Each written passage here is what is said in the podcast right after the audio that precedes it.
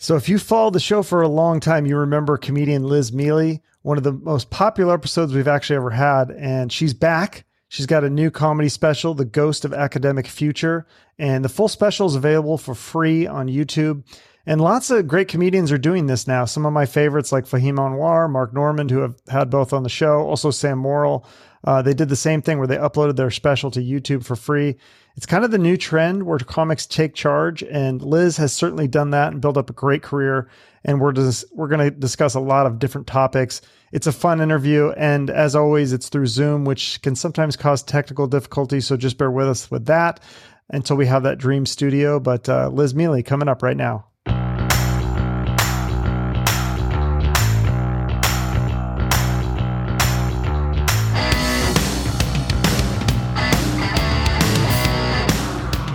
Okay. How are you?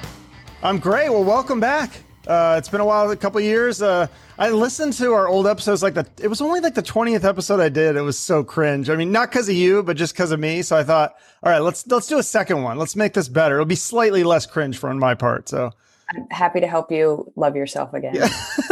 yeah. Well, congrats on the special. It's getting a great response. We watched it last night. It's called uh, "The Ghost of Academic Future." Yeah. Yeah. So tell tell us about tell my audience about it. It's only it's less than an hour. It's free on YouTube. Uh, yeah, I mean, I would say that about 70% of it was written during the pandemic, which is kind of crazy. I like worked on it via Zoom shows and park shows and rooftop shows. And when the world opened up again, I was like, oh, these aren't good. And I had to make them better. Um, so it was very much a longer, weirdly, a longer process of fixing them, but it's also, I think, um, one of the more relatable uh, ones because everybody went through the same thing. I feel like everybody went through a pandemic breakup or at least hating their partner during the pandemic because they were locked in with them and uh, everybody was kind of scared and worried about money and worried about being sick. So, you know, the whole thing isn't pandemic related, but I think the pandemic sparked a lot of thoughts. Like the fact that, you know, I have a joke about not drinking and it just became very obvious that I had to handle the pandemic differently because I don't drink or do drugs and how weirdly it always feels a little unfair that I don't do those things on a normal time. But that's like you go out with friends and everybody's drinking and you're not drinking. But then when everybody's like, oh, well, I just, you know, the line for the liquor store every time I went to the grocery store was so long. And it was just so obvious I was the only person in my neighborhood not drinking and that's where like and that's where like a lot of my jokes sparked from was like this like we're all in this together but also i feel like i'm missing out somehow. Yeah so what do you do? Because i think you mentioned that last time you don't drink it's not because a religious thing or anything it's just like you had a gluten allergy and you're like all right well i just i'm gonna cut out booze. So what do you do instead to kind of like relax? Do you meditate or I don't relax. Where did you even come up with that idea? That was that was such an awful assumption you made. Um, uh, I don't drink. I'm allergic to yeast, so yeah, it's yeah. even worse than uh, gluten. Oh, um, is that a and different I think, thing? I, I, don't. I don't know. I thought. Yes, was- I'm allergic to yeast, and I actually think I might have a gluten intolerance. Regardless, drinking just isn't fun yeah. for multiple reasons now. Um, what about so, edibles? Do you try the weed edibles? Is that can you do? I have a new joke about how they're the worst thing that's ever happened to me. I just have like major panic attacks while, and I as a kid, like when I was a teenager, it smoking weed it made me think I was chill. Like I didn't realize I was like self medicating my anxiety. But um, as I've gotten older, 70 to 90% of the time I smoke weed, I have a panic attack. So that's also I just I'm not fun. Like I'm just not. so you you kind of just accept it at some point. Like some people like just know they're not fun and some people eventually become unfun. I've just I I had to discover it on my own. You're a comedian. It, How can you not be fun? I'm funny. I can take sadness and make it funny, but I'm not a good hang. Like I just don't, you know what I mean? And I'm not yeah if you want to play board games, if you want to go rock climbing, if you want to complain, I'm the best. okay. I'm, I'm great with activities and I'm great with bitching. But if you want to just like chill on the beach, I'm so unfun to chill on the beach with. I don't like sand. I'm worried about sharks. I, I'm burning. Like, I'm just, there's mm, typical fun activities I'm not fun in. So I don't, I would say the best way I relax, I mean, I run. Again, my relaxing mm. is things that most people don't want to do. So like going for a run. Um, you know, during depressive episodes, I like to binge movies, but I don't do that unless I'm depressed. Hmm. You seem sad. You seem sad to find out this information. No, no, I'm just, I'm just, I'm taking it all in. Okay, well, what about so? Because you bring this up in the special, the um, you went to seven weddings in 2019, so you have to interact and you have to be social. You can't drink. So, how do you handle yourself at those kinds of events? Um, if I know people, then I'm catching up with people, and I'm, I'm, I'm. I, I would like to think the only thing I'm good at is having a conversation. So, um, yeah and then while everybody's drinking and dancing i'm eating cake like you find you find your grooves you find mm-hmm. the thing i like i like sugar i'll hang out with you near any kind of sugar um yeah i don't know i don't know i don't know what i do i don't know how i get through the day no because i've listened to a bunch of interviews you're always fun in interviews i mean it's i think the problem is people don't sit down and want to have a real conversation they just yeah. And I can do that. I can have a funny conversation. I can have a thoughtful conversation.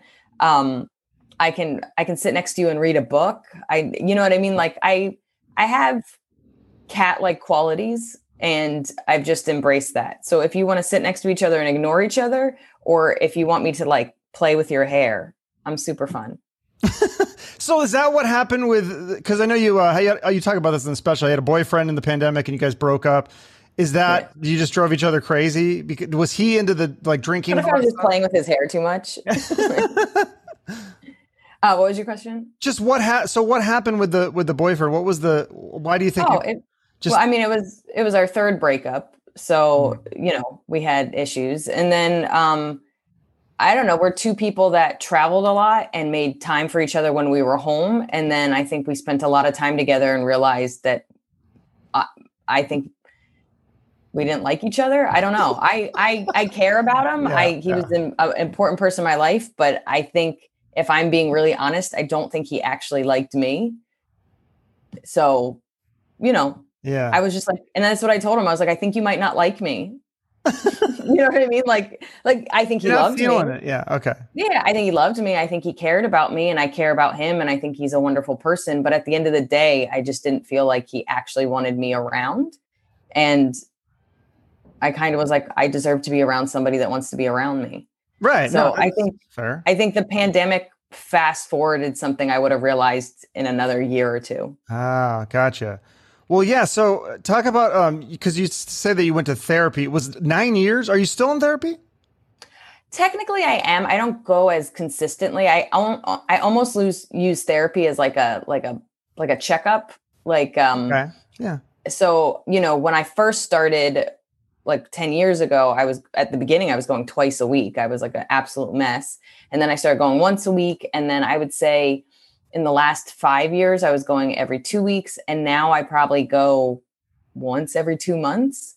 Um, maybe something really stressful is happening or something I can't seem to solve on my own. And I just need like another thought. But I, um, I mean, between she moved, so she's no longer in New York. So I think it's a different experience over the phone. Mm. Um, and so when she does come back into the city which she does occasionally i always see her in person but then also i i have 10 years of tools. Like now when i'm upset i'm like i think about her all the time. I'm like oh four years ago she said to do this. Maybe i should do that again. Or you know this the reason i'm upset about this is because x y and z and i probably am not going to never not be upset about this but i also know this doesn't affect my overall um, happiness and I can I need I need to just let this go. So it's like I also have like 10 years of tools. The same way that if you went to school to become a doctor you don't need to keep going to school i mean you take classes and you always have higher education to get better but like you don't need to relearn a thing that you know every day so yeah. i i feel like she did a good job there's a lot of stuff i worked through the first three to five years and i i'm just a i'm a happier person and I'm a person that can take on the stress and the shittiness of life in a more authentic way. I don't even know. Like I just don't I'm not I'm not the same person I used to be where I would like fly off a handle every time things didn't go my way. Don't you think some of that just comes with age too? I noticed for me at least, no. like really, you don't think so? Not in my family. okay. It is a it is a skill where somebody has to hold your hand the whole time because I see the difference in my siblings that don't go to therapy, my parents. Ah, like, yeah. I yeah, some of it might come with age, but I also think I don't think you just get wiser. I just don't think that's true. I think you have to actively be somebody that reads and and and looks to grow. Yeah. There's so many people that fight growth and fight change and fight uh, self reflection and self awareness. And you might stumble into it. Maybe something bad happens to you, or somebody says something that changes your mind. But most people, I actually don't think change unless they are forced to or are open to. Yeah, no, that's a good point. I think, yeah, for me, like I, I, I don't go to therapy anymore, but um, I do a lot of like where I'll watch like YouTube videos or like podcasts or read books, and I learn so much that way. Like I listen to this podcast called I don't know if you've heard of the Mindset Mentor. That podcast is amazing. It's like changed my life. It's like 15 minute episodes, but they're amazing. He makes you think about things. You're like, oh, I never thought about that. Like probably things that are normal for probably most people, but if you didn't have that kind of background growing up, it's like you really learn from it. Absolutely. And I think that's a great way to um, stay like focused on it and stay sharp because I think we all can com- become complacent and I think we all can kind of morph backwards and and maybe not be the uh, consistent best version of ourselves and stress always throws everything off and everything right now is stressful but um I think the same way that you move out of your parents' house because you don't need them to help you anymore I think you can move out of your therapist's house. Like I think you can be mm-hmm. like, I've learned enough. Like not that I've learned enough and I'm done learning, but I've learned enough that I can do the rest of the learning on my own. Because I think about what my parents instilled and what I learned in school. And most of my bigger learning since then has been not in school and not via my parents. Yeah. So it's just about your openness to continue to challenge yourself. I love the. I don't hope I'm not spoiling this joke, but you said you said you have a PhD in yourself. I like. yeah and i think that's That's that's, where you know i i'm i i will never pretend i can fix anybody or help anybody else i think we're all individuals with our own issues and histories and traumas and whatever but don't you dare come at me and think you know more about me than i do i've paid real money i've Yeah. paid so much money to know everything that sucks about me there is no and that's that's my favorite when like somebody on a YouTube comment tries to hurt me. I was like, you cannot hurt me more than my therapist has. Like, you cannot. Like, there's nothing you're going to say that I haven't already heard from somebody I give money to. Wait, so the therapist hurts? See, because I feel like I'm the opposite. I, I'm my own worst critic. That's why when somebody trolls me on a YouTube, I go, "Okay, you don't know. I'm I'm my worst critic. Like you can't. There's nothing that you can say that's worse than my own thoughts. But you're saying your therapist would point out things Well, that you didn't think. I agree with that. There's, I, but I, as somebody that's kind of grown past shitting on myself and I don't want to live in that headspace, um, more of the things that I learned that suck about me is from my therapist, where she's like, Hmm. well, that seems like something you did five years ago when X, Y, and Z happened. And I'd be like, all right, all right, all right, all right. like I, I know my therapist has like pissed me off. Like when I'm mad at her, I know she's like hit a wound. Like I'll be mad at her for like three days and I'd be like, oh, she might be onto something. wow, your therapist sounds good. She's amazing, genuinely amazing. Do you feel like um because that's something you say in your uh your special you talk about customer service and that's something that I've really put a focus on not just uh with like retail and things but I feel like everything like my doctor my dentist like I feel like a lot of things businesses that I interact with nowadays I feel like it just seems like nobody gives a shit. And that's why I kind of dis- you said like oh Americans have such good customer service. I'm like I feel like it's the opposite right now. I'm noticing that it seems like nobody cares about their job anymore. Um, yeah, I mean, well, keep in keep in mind, even now, our customer service is way better than it is in Europe. As somebody that's been to 35 countries, really? you don't yeah you don't even know. They do not you think waitresses don't care people that attend they, they do not care. So we put such a focus on customer service in america that even at our worst which i agree we are awful right now um, it's still better than europe. Then the other thing that's happening that i have empathy for is there's a worker shortage and therefore the people that are working are being overloaded and treated like shit with no extra benefits or pay so while I do complain, you know, about shitty customer service, I do have empathy and understand that the people that do show up for work are actually showing up to work for three people instead of one. And they have so like even something like um things being delivered, you know, like FedEx, like I have like a new joke about being angry at like UPS and FedEx but like they have like this thing where they have to have get so many things delivered in a day so if they don't mm. they'll just lie and say something's delivered and at first it pisses you off but you're also like i kind of understand when you can't be openly honest with an employee and they're treating you like you're a robot and there's a shortage or somebody didn't show up to work or like you know when i was a waitress like you can't just not show up to work you have to get somebody to cover you and if you can't get somebody to cover you you still have to show up for work or you don't have a job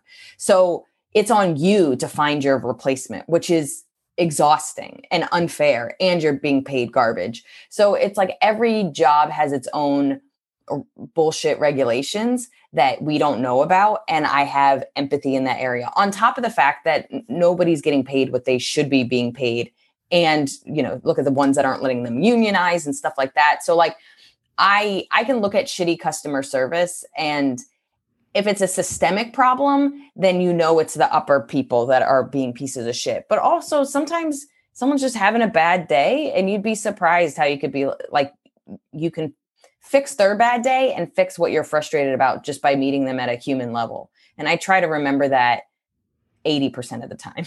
Yeah, no, I try to it just seems like it's not even like the the the customer service type job. I mean, sometimes it's the management. Like I said, like I feel like you, I go see my doctor and it seems like he doesn't really care. You know what I mean? Like they just send you the, the blood work now, like online. They don't call you and say like, Hey, we noticed like, a or explain it. Like yeah. that's the craziest like, part. They say, email, like, you figure it out.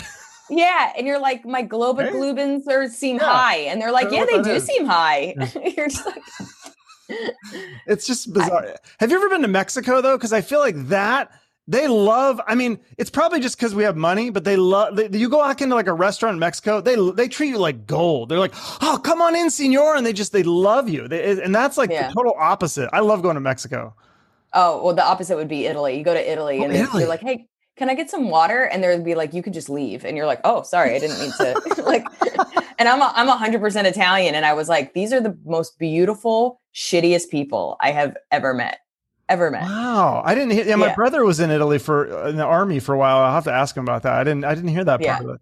Interesting. Yeah, just it, it was. It actually was quite a bummer.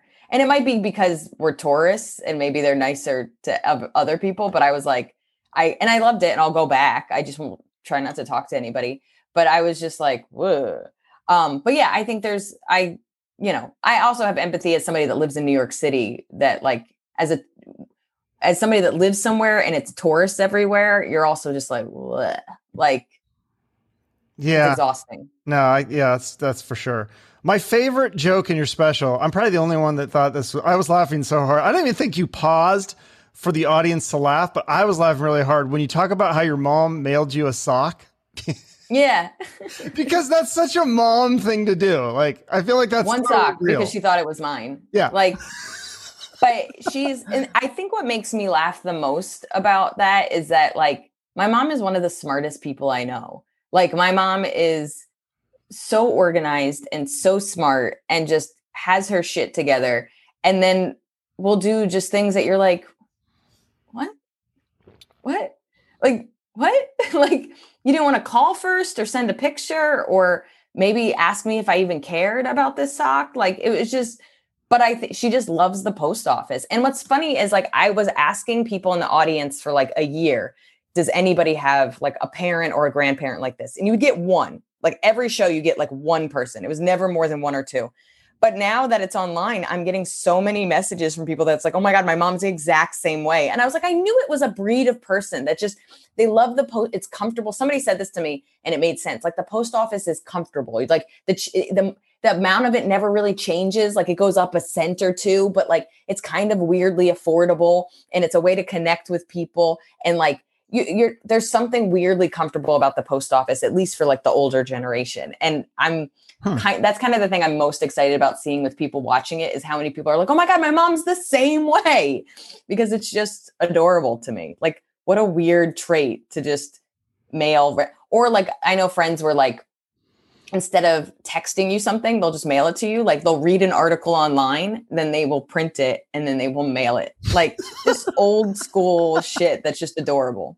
Yeah, no, I think I don't know if my parents still use the newspapers, but they were they were doing newspapers for like real physical newspapers for the longest time. And I kind of I kind of like it in a way. There's no pop-up ads. Like it's kind of yeah. nice if you sit down. Oh, you don't have to accept any cookies. You're just like, I don't even know what that means. And I'm just accepting it. I was like, are you taking are you taking my social security number? like I'm just accepting cookies so I can find out like who's winning elections.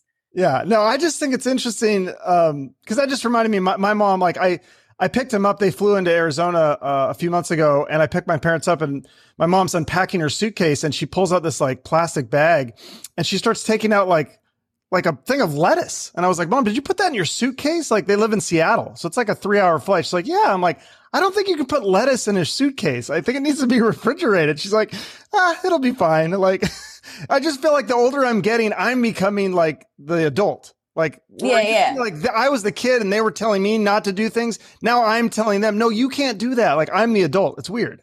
Yeah, it, it very much so. And like it, but I also love the aspect that I can teach my parents stuff. Like my mom, um, she, so she is a competitive power lifter and she yeah. wanted to, she had a trainer that was, she moved. So she had a trainer still back where she used to live and they would do, um, she would send videos of her weightlifting and he would give notes and stuff. So she sets up a camera of her weightlifting and then she wanted to put it on YouTube. And so she's like, I don't get the YouTubes. Can she? She was like, How do I make a video? And I was like, Okay. And so I was just like, All right, we're going to airdrop this to your computer. She's like, what's that mean? I was like, great, let's, okay, we're starting too fast. Like, you know what I mean? But then I show it to her. She writes it all down in her journal, which is exactly how I learn. When somebody teaches me something, I have to write it down. I'm never going to remember. She writes it in her journal and then she, she watches me do it. And she's like, can you watch me do it? I was like, absolutely. So then I watch my mom airdrop something. She's like, where does it go? And I was like, great question. Like, you know what I mean? And it's just nice to, and then and then like she wanted a, a, separate instagram account. She has like a regular one for her friends but she wanted one for her powerlifting. She goes how do i do that? And i was like okay. And, and she's like i have three followers. I'm doing really well. I was like you're doing great.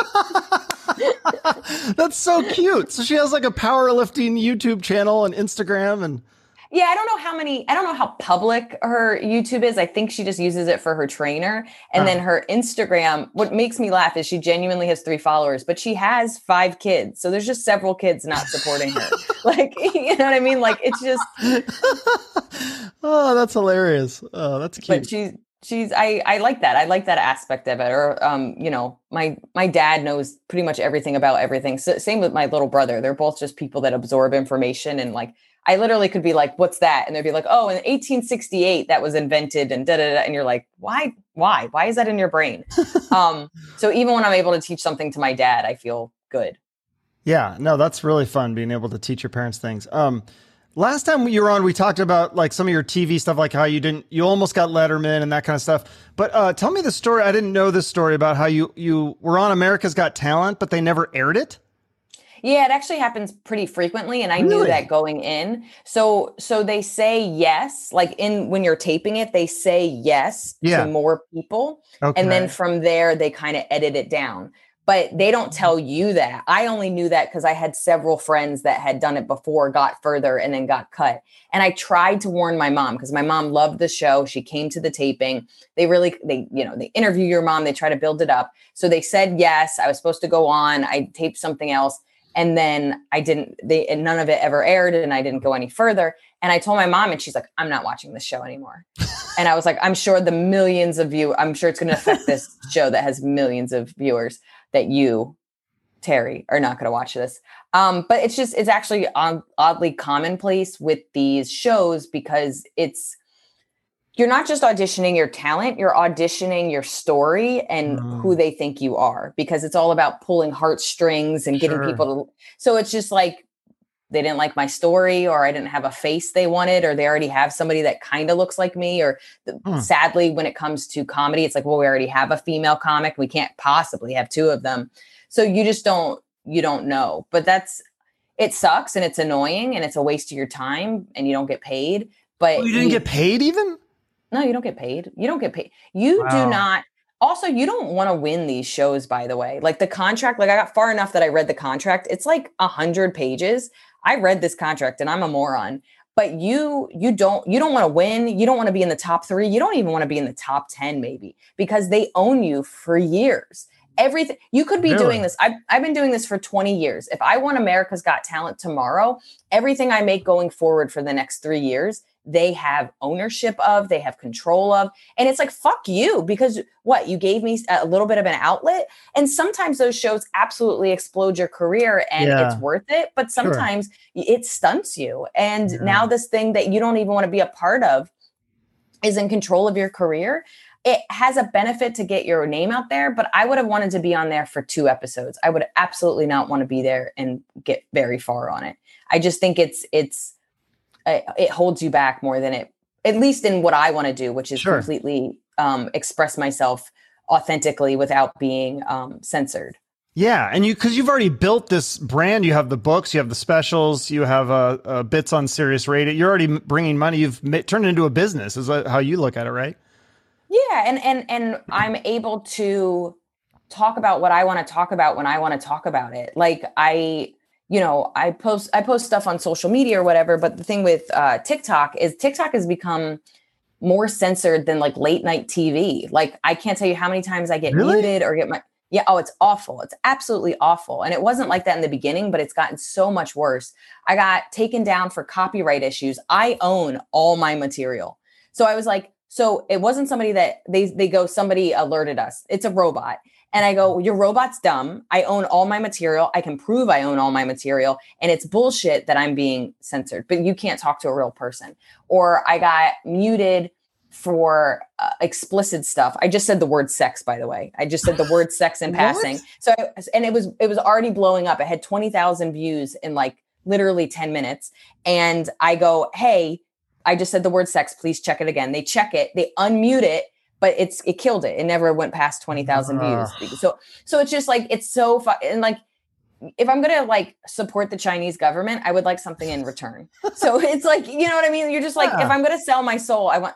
So it's like you everything has its its risk factors and its benefits and you have to weigh it and play the game. I've had i've posted stuff and nobody's seen it. I've posted stuff and it's the reason people come out to shows and i have a fan base and everything you do is a um uh exploration and a risk. But when it comes to tv it's so much more frustrating than even what i was talking about because i've built comedically my fan base off of being myself. And when TV needs to sell bounty, you know, commercials and, you know, yeah. shit for Tampax, all of a sudden what I talk about has to be regulated. And I don't care about bounty and I'm not getting bounty ad money. So why do I have to watch what I'm saying? And that's where I feel somewhat grateful that I've been, been able to build build a career without ever having to sacrifice who I really am. No, that's super cool. And it reminds me because I was watching the George Carlin movie last night because I, I know that you were in it. So I started watching. That was so good. It was the same thing. Like he he was like wearing a suit when he started and he was all like playing by the rules and then he's like you know what? Fuck this. And he's like grows a beard grows his hair long. He's like i'm just going to be myself. And uh so did, what, did you just have that one line in the movie with the letter? Because i haven't finished it but or it's a, yeah i read a i read a little bit of fan mail and that's yeah. and that's it for that. Me and a couple of comics did that. I also um netflix had a podcast series called the hall and they had different comedians that they put into this kind of comedic hall of fame. So it was like Joan Rivers and Robin Williams and George Carlin and Richard Pryor. And so in the podcast version of the hall, I was interviewed and have like five minutes on that. So, um, and then I just did uh, Kelly Carlin, George Carlin's daughter. I just did her Sirius XM show, and that's been airing every Friday I think there's maybe one more airing. It's like every Friday for a month. Um, they've aired our interview together because I did that a couple of weeks ago, and she's wonderful. Do you get paid for that? Because I know you got paid for the the comedy bits you do on Sirius, right? Didn't you say that paid your rent? And, oh yeah, yeah. Uh, Sirius XM, I'm grateful for. Like that's you get royalty money every time your jokes are played. I have most podcasts and most interviews you're not paid for. Um, so I think maybe two podcasts ever have given me money. Um, it's you know it's a promotional thing and you know a lot of podcasts don't make that much money so i think in general i see that as a promotional thing mm-hmm. and i'm because it takes time um i've said in the beginning I would say yes to most of them. And then over time it's like I got I gotta I gotta do some work. I can't just keep talking about my work. Mm-hmm. Yeah. So I saw you did Adam Carolla's show. That's a pretty big one that the other day. How was that? It was good. Uh, the booker saw me at the stand maybe like a month ago and was like, if you're ever in LA, I would like you to come on the show. And I was like, okay, I'm there in two weeks. And she's wonderful. She's a, a funny comedian herself. And then um, it was great. I mean, I know I don't think we see eye to eye politically. Um, I That's don't know why I ask. Much, yeah, but you I don't still know went on the show. him. Yeah. Um, but I and the girl before me was a porn star, and it was kind of funny. The producer came out and was like, "He will not be asking you the same questions." I was like, "I will not be having the same answers." Um, but um, what I didn't know is he's a big cat person. So I didn't know that he- either, actually. Yeah, I was like, okay. So I was I was really fortunate. He asked me about comedy and cats, and that's all I know about. So it ended up being really good and really fun, and I'm grateful for it. You know, whenever you do anything that you're not completely in line with that person's fan base, it's um you're going to get blowback, but I think the truth of the matter is is I'm not trying to gain much from it. I think I'm just trying to find the few people that already would like me and just ex- put myself out there to them. But I'm not trying to convert people that would have never liked me, if that makes sense. Mhm. No, absolutely. Yeah. I- I think that's cool. I like seeing different people that I think comedy is something that should, and music too. I feel like those two things are things that bring, should bring people together. Yeah. I mean, unless Yeah, just full on like, uh, you know, I don't know. There's some weird comedians out there that are like far right or far left or whatever. Then yeah, then it, maybe that's different. But Yeah. And I think uh, as a female comic, there's people that just don't like you because you're a woman and you're, and then if they love comedy and they don't like women, you are a threat to like, why does she get to do this? Like, mm-hmm. So there's some stuff where like it's I can't I can't fix your pain. And if you need to throw it back in my face, by all means, but that's not my problem. So mm. there's just this aspect of, you know, sometimes people are like, well, people, you know, I don't want to post something because people are going to be mean to me. You're like, well, first of all, that's their problem. And second of all, they are tr- they were never going to be a fan of yours regardless whether you're a comedian or a friend at a party or whatever they already don't like themselves and you're a reflection of something for whatever reason that they don't like about them and they were you were never going to captivate them. So whenever i see somebody that's like this is garbage i'm like okay it wasn't for you then. Like i didn't lose a fan Mhm. i just had somebody exposed to me that was never going to like me in the first place that's perfect. That sounds like somebody who's been through 10 years of therapy that you yeah yeah Right? it's just like okay That's exactly that's so wise. Um, I think last time we were on here, we discussed like you know we discussed your whole upbringing and how you paid your dues with the barking and all that stuff. Um, was there ever a point where you thought during that time when you were just grinding it out? I mean, no, you're still kind of grinding, but back in the early days before you were getting paid, did you ever feel like you you should that you thought of giving up and maybe trying something else? What kept you Um, going? I mean, I think because I love it so much that, and I knew from everything I've read and looked into that it took 10 years to find your voice and for people to know who you are. And I was fortunate that I had increments of success that kept me going. I, I started to get passed at clubs when I was 19. So I started to make a little bit of money and have people uh, see what I do. I got auditions, I got managers. Um, uh, I was on TV at 22. Um, you know, I was doing the road in my 20s. So I think I had enough positive reinforcement incrementally throughout that kept me feeling like I was on the right path. It wasn't until about 10 years in where I felt I should be further and I felt like I was stuck Hmm. that I really started to question not if I should be doing this because I always loved comedy, but the industry side of things really made me hate my life in a way that like most people are like if you hate it so much you should quit. And you're like well i, I don't hate comedy. I just hate how my comedy is being judged or um, my lack of control. And that's what spun me completely doing my own thing. Like my anger towards the industry and my feeling like i'm not being valued is where is the reason i am where i am. I self not too long afterwards, I self released my first album, which is the reason people know who I am. It's the reason I had my first viral video. It's the reason I became, you know, started to headline. It's the reason I produced another album. It's the reason I self produced my first special. It's the reason I'm self produced my next special. Like everything from deciding to not let the industry depict my value changed both my mindset and my value in myself as a person but also my mindset my value in, in, me as a comic. And instead of waiting for the industry to pick me and decide i have value i went and looked for the people that i already thought might like what i do. So that's why when i look at somebody not liking my comedy i'm like all right well all you are is an industry person not in that position. So you're just a guy that doesn't like what i do. Luckily you don't work at comedy central. Like you know what i mean? Like but it doesn't it doesn't it doesn't matter. Everything i do now is just looking for the people that i think would like me and then using that to continue to push my career to the next level and do the things that i want to do. And you can see that with people that are youtube stars or instagram influencers whatever it is. I'm not trying to sell soap but at the same time i am trying to sell my comedy and and my silliness and whether that's a book or you coming to see a live show or you coming to, just watching my special which almost all my stand up is free. So really all i'm asking you is to pay for the live version and to tell other people about it your richer friends um so that i can make pay my rent and I think that's the my favorite part is when somebody like criticizes the quality of something. Somebody would be like, "Oh, the the audio quality sucks," or you know, "I've seen this bit before," and you want to be like, "Bitch, you paid for nothing. You have paid for. You cannot complain yeah. about something you have never paid for." That is insane. It's like getting a free hotel room and being like right. the service wasn't good. Bitch, you didn't pay for it. so that's yeah. also the luxury of where I am, which is mm. I'm making money in different facets that when somebody is doesn't like my comedy, somebody doesn't like something to their liking, I go, "You have contributed nothing to the foundation of my career. I owe you nothing back." And it's freeing. Mm-hmm. No, absolutely. So I mean, you have all these facets. You have the serious, and then you have your cat book, and you have the live shows, and then you. I mean, you have a lot of YouTube subscribers. So I'm assuming you make some money off YouTube too. Then, right?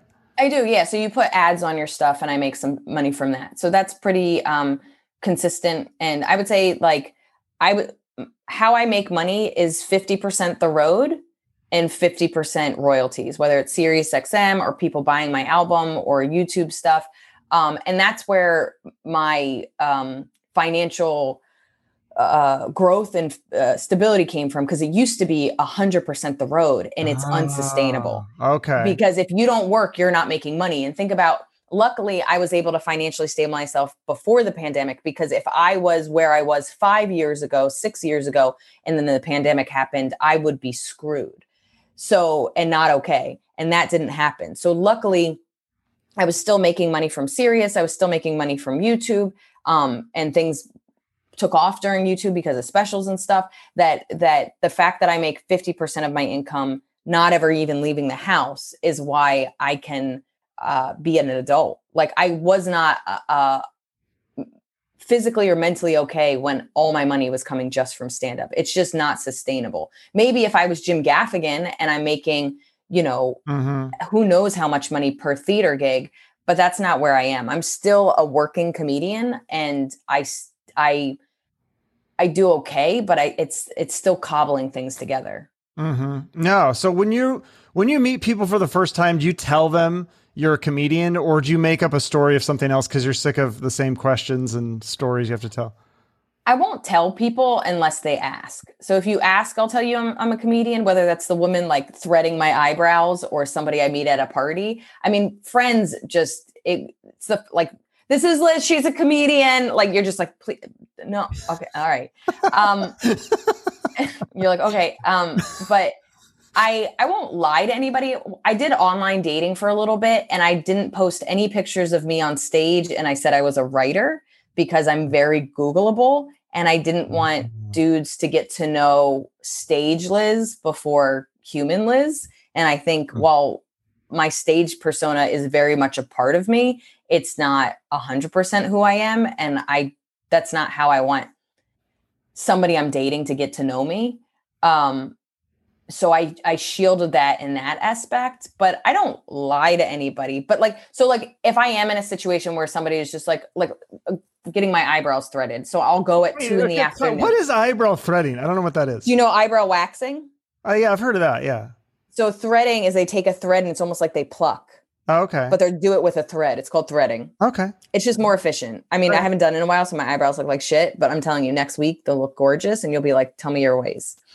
So I think your eyebrows look fine. I think I thought like uh the thicker eyebrows were in. th- no, th- they're fine. This is the shape is fine. But if this is what 1080, if you go 4K into these eyebrows, it's just chaos. um, you can't you can't see right, you can't right. see what the issues are. Okay. regardless um um i go to get my eyebrows threaded it's 2 p.m on a tuesday and they'll be like oh are you off from work and i'll be like uh i work at night so that's what i say more often is i work at night and if they assume i'm a waitress or a prostitute not my business. I was gonna say they might think you're a prostitute. i don't care that's not my problem Okay. um you know i don't i don't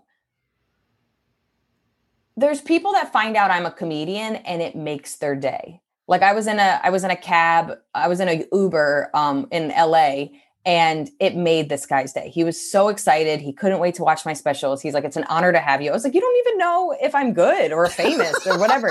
He was so nice and Aw. so sweet. And um and then some people find out and it's just like you're somebody that doesn't have a job. Like you're just somebody not contributing to society and they're not wrong either. So it's just like i don't Wait, you contribute. Uh, you make people laugh. That's the most important thing in the world. yeah if that's something you value but this you have you ever met somebody that doesn't like music Yeah, pretty rare, but yeah, I guess so. i've met them they're weird they're you're just a little bit like Yeah. I don't even care if you don't like popular. If you just like jazz or somebody that Yeah. snaps, like, but to say you don't like music is crazy. So it's the same way I feel about humor, where they're just like, well, you know, I don't really like comedies, and you're like, "What?" Yeah. What like what? Even somebody that watches like serial killer shows all the time still likes comedy. Like that's crazy. So I think I would say about 70 to 80% of the time people are just excited, but also I, I don't want to do a podcast every time I have a conversation with somebody. So it's not always I don't lead with it because the questions are all the same as opposed to if I have an authentic conversation with somebody and then at the end they go, What do you do? And I'm making them laugh the whole time. And that's actually the Hmm. best where they don't understand why I'm so funny. That's the best. So we have this authentic conversation. I'm making jokes, we're laughing. And then they might be like, Oh, what do you do? And I go, Oh, I'm a comic. And then you just like kind of fade into the night and they, and then they never knew what happened to them. Um, yeah, that's uh, to me that's more enjoyable than somebody asking me at a party like, "What do you do? Oh, you do comedy? Who's your favorite comedian? What do you feel like is your influence? Do you make good money with that?" You're just like, "I can't. I can't do this." right. Well, you mentioned the dating apps. I want to ask you about that because I, I feel like I missed out. I've been in a relationship for the last like I don't know eleven years or something. No. I, we missed out on the dating app. So No. tell me what that's like. Is it? It seems so superficial that you look at a picture and you just say yes or no based on the first picture. I mean, I would suck at that. I I would be nobody. Everyone would swipe the other way for me. I, it's like real. That's really stressful. You didn't miss out. It's stupid. Um, I think it's an inauthentic way of meeting somebody. I think I don't like who I am on them. Um, in the sense of how I'm judging other people. Mhm. um and i don't like the way that i get judged back i think Sure. it's i when you think about the people you've connected with whether it's friends or or or people you've dated there has to be some level of attraction when you meet somebody that you want to Sure. date that's just a part of it but the way somebody smiles when you say something is very different than just seeing someone smile does that make sense no, like this- absolutely in person. Yeah. yeah, and how somebody reacts to you and the calmness that you feel in someone's presence, um, uh, the excitement about hearing them talk or how they talk. Like there's so many uh, things that you pick up on, both uh, consciously and subconsciously, when you meet somebody. Because how often, like I, I, my best friend I met in a bathroom when I was 10 years old. Literally, we didn't even have a class together. I was in the bathroom. She said something. She made me laugh. I thought this girl was so funny. And then serendipitously, she lived next to a girl I went to school, like that I was in a class with in the fourth grade. And I went to her sleepover and she was at the sleepover because they were neighbors. And we played the whole night with like Gak and just like stupidness. I invited her to my sleepover um, for my birthday, like a month later. And then again, serendipitously, we had class together we had um, all our classes together in the fifth grade and the sixth grade and then she moved away and i moved away in seventh grade. We've been friends ever since. She has two kids. I just spent a week with her. I see her every year. She can't, we usually see each other like twice a year because we both travel for a living. And it's crazy to meet somebody when you're 10 and still be having the best time in your late 30s. But there's there's this thing. And and the reason I bring up a 10-year-old friendship or like a 10-year-old meeting each other is it's not much different as an adult. Somebody says something and it makes you laugh or somebody kind of brings something up and you're like, "Oh, that's really interesting. I never thought of it that way." It's this kind of impulsive connection and that impulsivity does it have toxicity in it absolutely because that's how people have repeated patterns of uh, you know bad relationships but there's also this two people seeing the authentic selves and letting them blossom together and i think anyway so yeah so we were uh, talking about um, authentic selves and uh, i just thought like I feel like the the dating apps they kind of take out the uh, what do you call it like the meet cute the cute meet whatever it's called like because you grew up on the Sandra Bullock films like don't you want yeah. a story like that for your husband your future husband or something rather than well, we met on Bumble. People have bad stories even without the internet. So I I mean that I had an original joke years ago about wanting like they now call them meet cutes but having the story. Um, yeah, I think everybody wants the story, but I, forget the story. I mean, I think there's people I know I'm in I'm in the house of somebody that met somebody on Bumble. So, you know what I mean and she has a husband and a kid. So like mm-hmm. there are people you can meet people that way and I know several friends that have had success stories that way. I I think between murder and fear of murder and um not having the way you dismiss people being unhealthy or the way that you are connected with people being unhealthy i think those are the two biggest things. I would mm. say murder and not meeting somebody that you potentially probably would have liked if you actually had a conversation with them. Because the amount of people i'm like your dog's ugly. No no. Like, you, know, what i mean? Like yeah. i had one guy he he genuinely made me laugh. It, his description said not my dog. And then it was like a regular picture of him, a regular picture of him, a regular picture of him, and then him holding a dog. And then people will often like blur out or like put an emoji over a kid's face or somebody else's face. And it was literally him holding a dog with an emoji over it so that people didn't think it was his dog. You know what I mean? Like this dog didn't give him permission to be on his dating. It made me laugh so hard. But like I wasn't like I, I wasn't interested, but I so wanted to just match with him to be like, well done just well done. Like it just made right? me laugh so hard. But i just i don't it bummed me out it made me sad i didn't like the way i was judging people and i went off it. I i'd rather be alone than waste my time on some app that is mostly going to make me feel like not a great person. Hmm so you're totally off all the dating apps. Off all of them i was never on them very long by the way. I was on bumble for three weeks and i was on hinge for three days and i was like this wow. sucks Oh, that's it. Okay. Wow. Hmm. So you're are you open to meeting someone? You're just not looking to meet somebody. I'm open to meeting somebody, but other than showering and leaving the house, I'm doing absolutely nothing about it. okay. All right. Um, we, well, we got to talk about cats if I'm going to have you on here. So, my condolences. I, am sorry, Pasta passed away, but I heard you say also you had a kitten pass away. It it, it was shitty.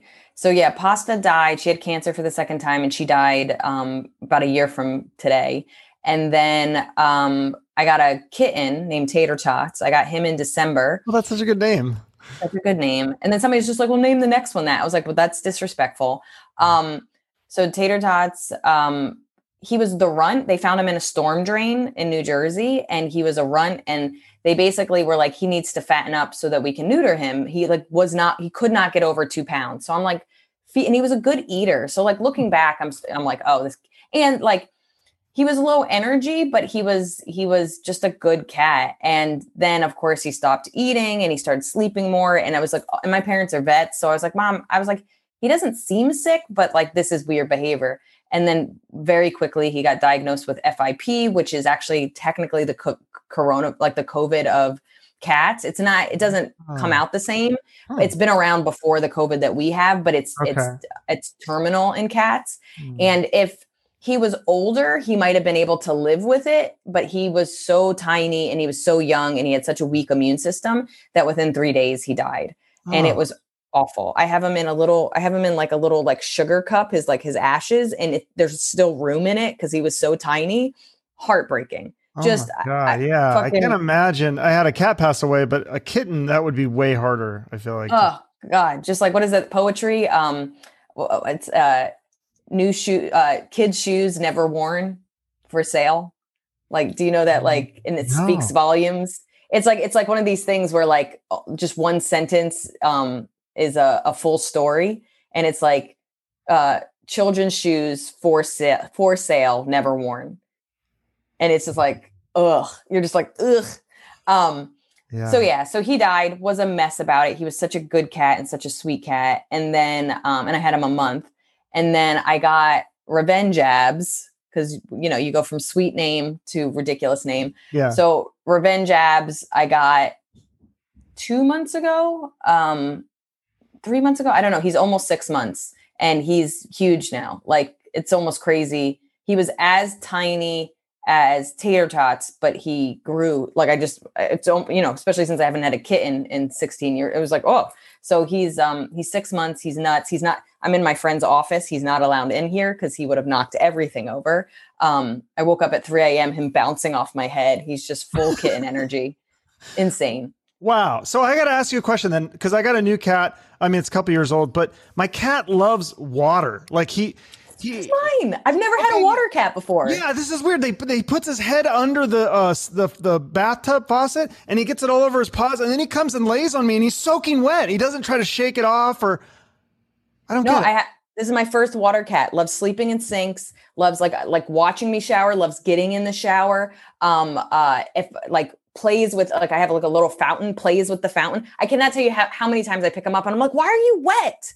Why? And it doesn't bother. I thought cats hated water. Um, so I I just call it a water cat. I think there's just some cats that are so fast. I also call them science cats. Like they just love, like they're like, what is this? Like this is so crazy, and they're just fascinated by it.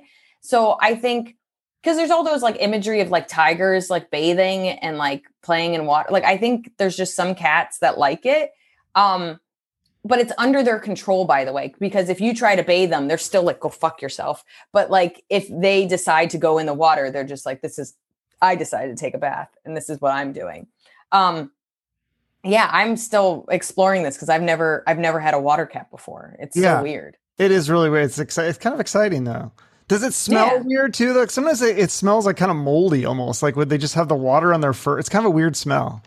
Um, most cats, he doesn't ever try to lick it dry. Like most yeah. cats I know, like at the very least, when they're wet, they like they lick it dry, which is kind of a weird oxymoron. Right. Yeah. No. Totally. Uh, now you still do your podcast, two non doctors. I was going to ask you about um, the guests though, because like I heard another comedian say that there's so many. Po- every comedian has a podcast now, so like asking other comedians to do your podcast is kind of like the new like asking your friend to help you move.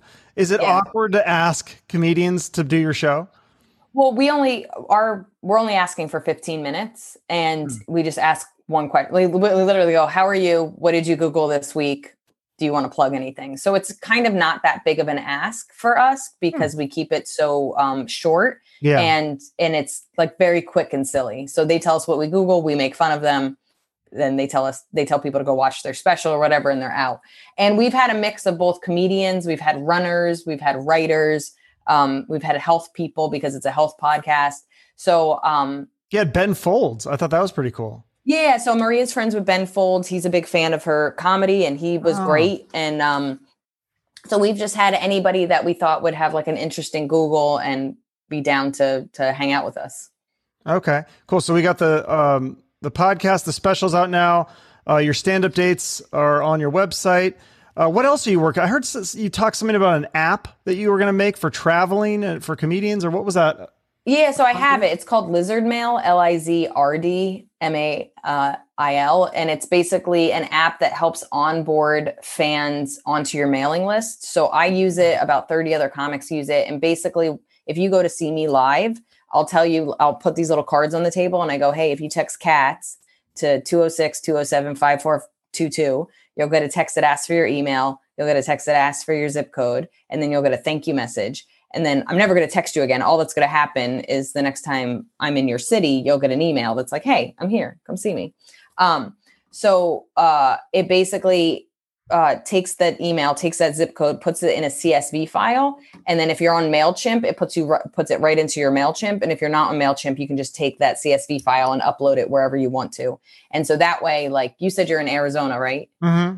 Are you too far? Are you near Phoenix or? Yeah, South Scottsdale. Oh, I don't know where that. I don't know anything about Arizona. Have you ever um, been here?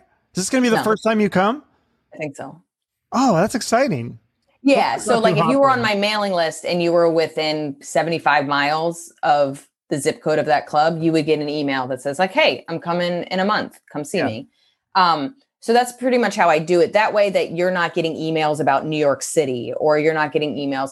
Like the only time I email everybody is when I have a special. But after that, everybody gets one or two emails a year that's like, hey, I'm coming to your city. Come see me. Oh, that's perfect. I love it. That's awesome. And then um, anything else? That, did you write a script or something? Did I hear something about that? I am work. I I'm, I finished it, and then I, I got picked up by a production company, and I got a bunch of notes. So now I'm rewriting it. So I, you're always doing something. Um, we'll see what happens with it. Um, it's my baby. I wrote it during the pandemic, um, and it's incredibly important to me. But this business is this business, and we'll see what happens. It's a movie or TV show or short or what is it? It's an hour long dramedy. Dramedy. Okay. Mm, I'm, I'm, i hope it happens. I mean, yeah, you just might have to put it out yourself, just like you did with the specials. I, I hope not. It's so much work. well, hopefully somebody will. I mean, you could recruit some uh, film students or something. I don't know. Yeah, we'll we'll see. okay, all right. Well, I'll let you get going. Um, last thing I always end with a, a charity. Last time you promoted the Jed Foundation, Dyslexia Advantage, and the Hope Program. You want to promote those three again? Um, or another one? I mean, I would like to help. I just don't know. I'm. I was looking up charities for um, helping people in the drought for Pakistan, or not the drought, the uh, flooding for Pakistan. But oh, I, I, saw that. That was crazy. Yeah, but I wasn't able to. Like, I was literally because tr- I I want to do checks and balances before I just you know you want to make sure it actually goes to the people. Right. Um. Yeah, let's just do those three because I, I didn't do my research and I apologize. No, I probably forgot to remind. I just assumed it'd be the same. So yeah, yeah. no, you can you can. They're all all of them are great charities. Okay, I'll look for a Pakistan thing if I maybe I can. Find yeah. If no, not, I appreciate uh, it. At least we're we're mentioning it so people are aware and they can. Uh, yeah, no, it's really bad. Yeah, it's heartbreaking. Yeah, definitely. All right. Well, thank you so much for doing this. Again, the special is called Ghost of Academic Failure Future. Uh, Ghost of future. Academic Future. So great stuff hilarious. My girlfriend laughed a lot too. So funny stuff. Thank you so much. Yeah, thank you so much. I appreciate it. All right. Thank you. Bye-bye. Bye. Liz Miele, again, check out that special on YouTube. She has some other specials on there as well, some short clips and more. And she also has her podcast, Two Non Doctors, her book, Why Cats Are Assholes. And uh, more fun stuff is on her website or follow her on social media. Same goes for me. We have all the website links in the show notes. And make sure to subscribe to this show wherever you listen so you'll be notified of future episodes. Thanks for listening. Have a great rest of your day. And remember to shoot for the moon.